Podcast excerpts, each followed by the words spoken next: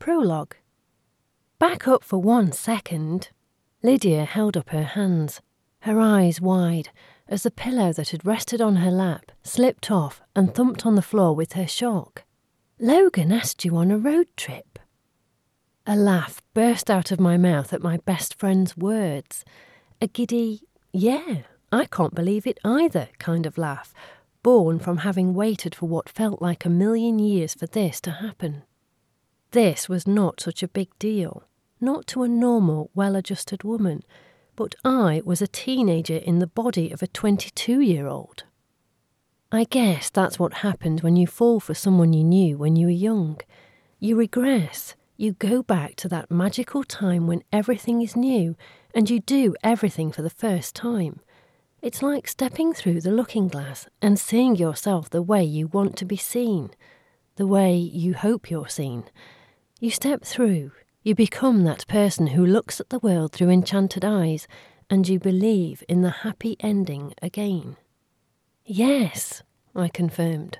Logan asked me on a road trip, and before you say anything else, it's just a road trip, not a date. Unfortunately. I tried to push that thought aside for two reasons. One, I wanted to be able to look Logan in the eye, and if I thought about anything happening between us before we set off in the morning, I wouldn't manage it. And two, whatever I felt for him had to come second to getting to know him better. Obviously, I knew him, but I needed some confirmation. Confirmation that the image I had of him was real and not just a stitched together version of what I wanted him to be. Tell me again what this trip is for, Lydia asked, kindly steering the conversation in a less nerve tingling direction. It's a music thing, an outdoor festival he has tickets for. It starts late afternoon and goes on through the evening. We're driving back tomorrow night. Lydia chuckled, as if this was about to be the start of everything I'd ever wanted, and I whipped my own pillow out from behind me and took a swing at her, causing her to laugh harder as she tipped over onto her side. Oh, come on, you have to see the brilliant side of this. This is huge. With a groan, I lay back on the bed, covering my face with my hands. I know, and believe me, after giving up on the idea of ever seeing him again, this has thrown me a little, a lot. You should be dancing around the room in celebration right now. I want to, but fuck, if this doesn't scare me. Lydia sat up straight again and peeled my hands from my face so I couldn't hide my honest reaction from her. Marnie, level with me here. When it comes to Logan, you've always been kind of reserved. I get that you like him, you've always liked him, but lately it seems like you feel more than for him than you want to admit. Heat flooded my cheeks because she was right. What she didn't understand was that I had to be reserved where Logan was concerned. I didn't want to admit how long I'd lived with him on my mind. Sure, he was my schoolgirl crush. There was barely a person who grew up with us who didn't know that, except maybe Logan himself. But you're supposed to get over schoolgirl crushes. They're supposed to end the moment you walk out of the school gate for the last time and go your separate ways. That never happened. I'd lied to myself that it was nothing for the last few years, because I couldn't have feelings for him, could I? We rarely even saw each other in person anymore, unless we bumped into each other on a night out. It made me crazy. Sometimes I wanted to reach into my phone and drag him through, or scream, Come on, just one coffee, give me an hour, I just want to see you. I refused to be that girl, the one who begs, demands. The downside of not being that girl was that I became a different girl, one who lived with doubts and insecurities who constantly lived on the edge of something she couldn't quite reach. Here's the thing, I sighed. I don't know the answer to that question, not really. Yes, I like him, of course I do, but I can't say anything more than that because I've barely spent any time with him, ever. So, what about those people who meet online? They fall in love through the powers of Facebook Messenger or Skype. Are you saying their feelings aren't real? I shook my head. I'm not saying that. I'm saying that I'm not a person who can confess love for someone without spending a significant amount of time with them. It wouldn't feel real. How do you feel when you have been with him? Warmth swept through my body as I considered Lydia's words. I never had doubts about the answer to this question, only hesitation about confessing. I feel amazing, happier, not in an I need a guy to make me complete kind of way. It's more that everything that's already good about my life is enhanced. Everything seems brighter, and anything bad that's happening doesn't matter as much anymore. I shook my head again, shrugging off the idiotic girly trance I'd been slipping into. But I don't know if that's enough, and I really don't know if he feels even slightly the same way about me. Or if I fully understand how I feel. Lydia snorted out a laugh.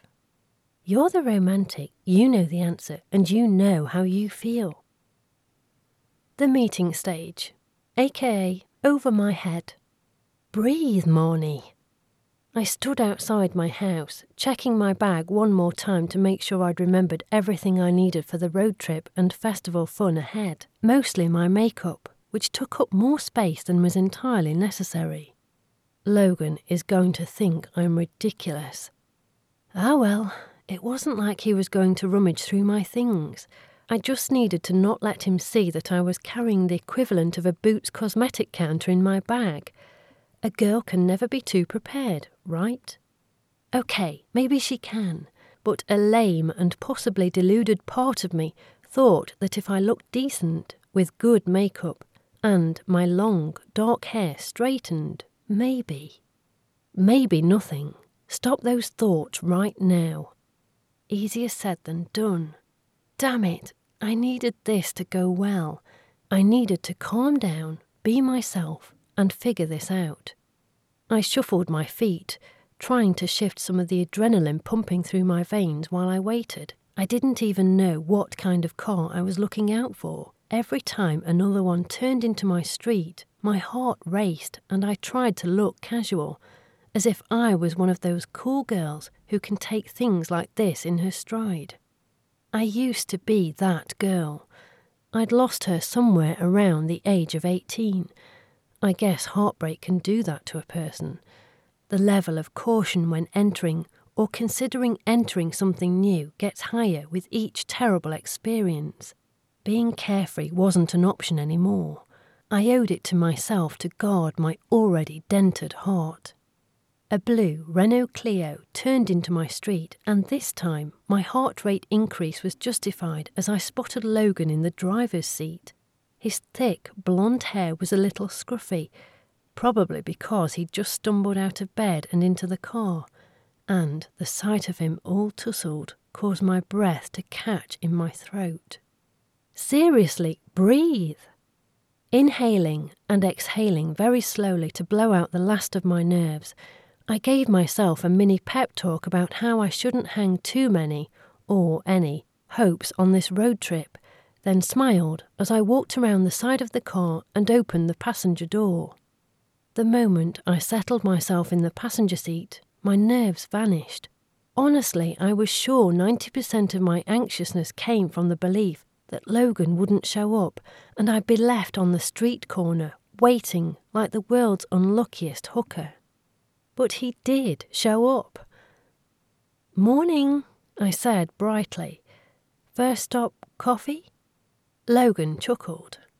Maybe. Not just yet, but soon. Our first stop wasn't for two hours, but that was okay with me.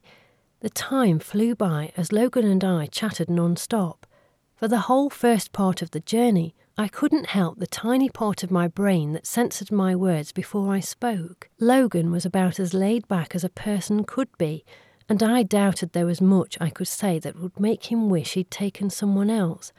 But my self consciousness was running the show. It lessened along the way, though, and by the time we reached our stopping point, I felt a little less like I was in over my head.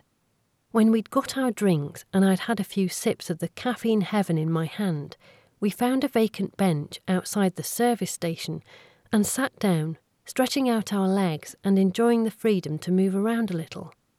Early mornings aren't your thing, are they? Logan asked, watching me guzzle my latte, an amused grin spreading across his face. I shook my head. Not really.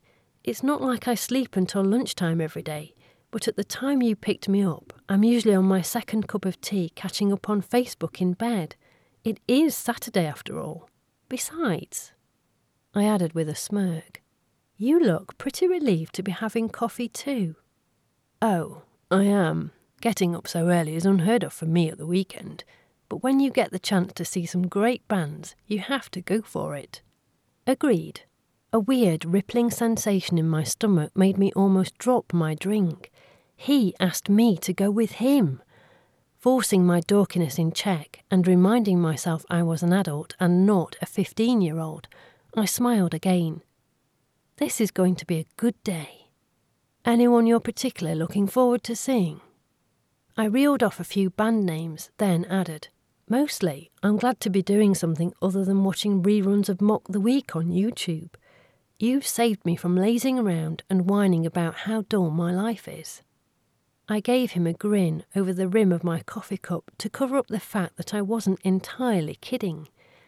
Mostly, I found things to do at the weekends, but for the past few months there had been a distinct lack of excitement in my world, and the internet had become my best friend to make up for the fact that most of my real best friends either worked weekends or had gone over to the dark side, i.e., got married and popped out a couple of kids already. I wasn't against marriage and babies, but I couldn't see myself doing any of that for at least five years, if not more. What happened to you? Logan laughed. Didn't you used to be a party girl? I cringed a little at his words. A few years ago, I may have had a bit of a reputation as a club fiend. Oh, the joys of Facebook and its ability to document all of your moves, even if you weren't the one posting them. I dreaded to think how many pictures Logan might have seen of me after a few too many vodkas on nights out with friends. Ha! I said, shaking off the embarrassment. I used to go out, but not to the extremes of some people. I am looking forward to having a proper drink later, though. It's been forever. Wait. Logan faked a look of horror, his eyes widening. You mean you're not driving us home. No chance. This girl wants. Wait, what do people drink at music festivals?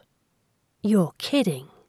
Logan laughed so loud that some people nearby turned their heads towards us, and I ducked, hiding behind my hair. Oops, he said, in almost a whisper.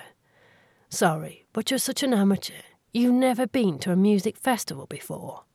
Nope, you're popping my festival cherry. I caught a sparkle in his brown eyes. Well, they don't serve any fancy shit. What do you think I drink? I chuckled. I'll happily drink beer from a bottle. I mean, they do have beer, right? Yes, they have beer. And now I'm going to sulk because I'll have to stick to Coke. Don't worry, I'll have a beer for you too. Present. All sounds positive so far, Lydia says, taking a sip of her vodka and lemonade. It's two days later, the first chance I've had to see my best friend and tell her all that happened on the day that everything changed. We're in one of our local pubs because, frankly, I need the fresh air after spending 48 hours mooching around my house with a dopey grin on my face.